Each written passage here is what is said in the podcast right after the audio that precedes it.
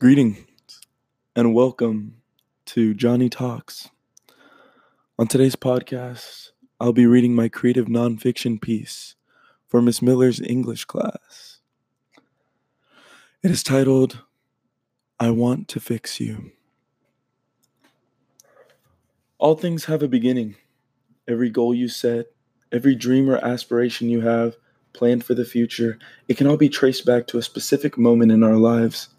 My moment came to be when I was about three years old in the living room of our first home, when I felt compelled to ask my mommy what had happened to her legs. I had always known that there was something different about her, but I never asked her why. I put my hand on her legs and asked her what was wrong. She began to explain to me how she couldn't move her legs anymore because when she was a little girl in Ecuador, she and her family had been living in a small camp for the families of workers who were constructing a bridge in Babahoyo, Ecuador. And the conditions were very poor, which caused her to fall ill with polio. My first response was not one of shock or sadness, but of compassion. I looked up at her and told her that one day I would fix her, and she would be able to walk again because I would become a doctor. A big claim for a tiny three year old Jonathan. But that was truly the beginning of a dream to become a doctor, or anything where I can help others and be around the science of medicine. Through my childhood, my interest for science and medicine continued. Each time we would visit the doctor's office, I would be very fascinated and never afraid to go. I was one of the few children who loved going to the doctor. My mother made it a priority of hers to ensure I was in good health. She didn't want her experience with doctors to affect my perception on them, so she would make sure to take me to the doctor for all my checkups and especially when it came to immunizations, which lined up with research found in a study on the correlation between disability in the household and its effect on childhood immunization. It was concluded that for my specific situation, where I only had one parent with a disability who wasn't confined to a bed and was able to carry on with daily activities with little to no assistance, I was able to receive all my immunizations in the designated time. One thing my mother would always stress and emphasize on was the importance of working hard to achieve your goals. She came from a home where her parents did the best they could with what they knew. But many of the things my mother had learned was from her environment. She grew up giving her drive to learn and a desire to be the best she could. Being a survivor of polio made my mother push herself as hard as she could, as did many other polio survivors, according to a study conducted on the psychological effects of polio.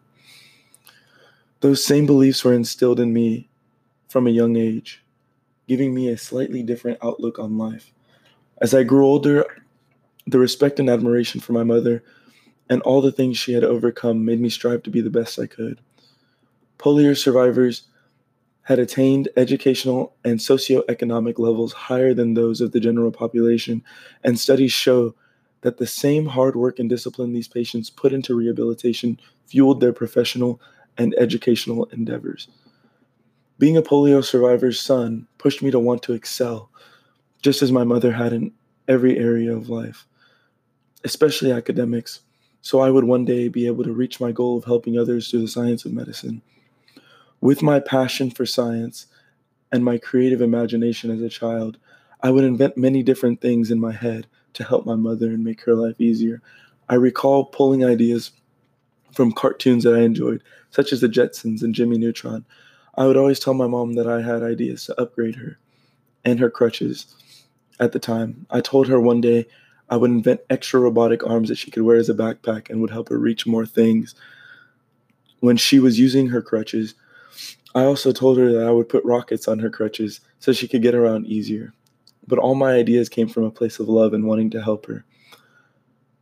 Similarly, a woman named Ida Brinkman, who was a polio survivor, had a husband named Johnny that had created many things for her to make her life easier and better. During the summer of 2017 was the last time I had accompanied my mother to her polio doctor appointment. The first time I ever went with her, I was quite young and I had it had been a while since I went with her before, so I was excited to see Dr. Caldas and to be able to ask her questions.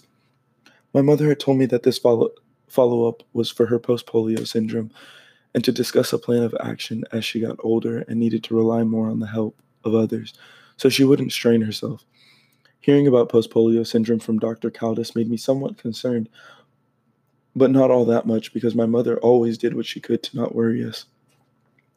I decided I would look into post polio syndrome for myself, and I found out that survivors of paralytic polio are reporting unexpected fatigue, pain, and weakness. The cause appeared to be degradation of the motor neurons. After educating myself on post polio syndrome, I would always remind my mother of what Dr. Caldas had told her and how she needed to not be straining herself as much. In the 17 years of my life, I have been blessed with so many things, but the greatest of those blessings is my mother. She is a woman who has taught me so much and instilled in me a drive to excel in everything I do. But also, her disability put a calling in my heart to want to help others and to become a doctor. Thank you guys for listening.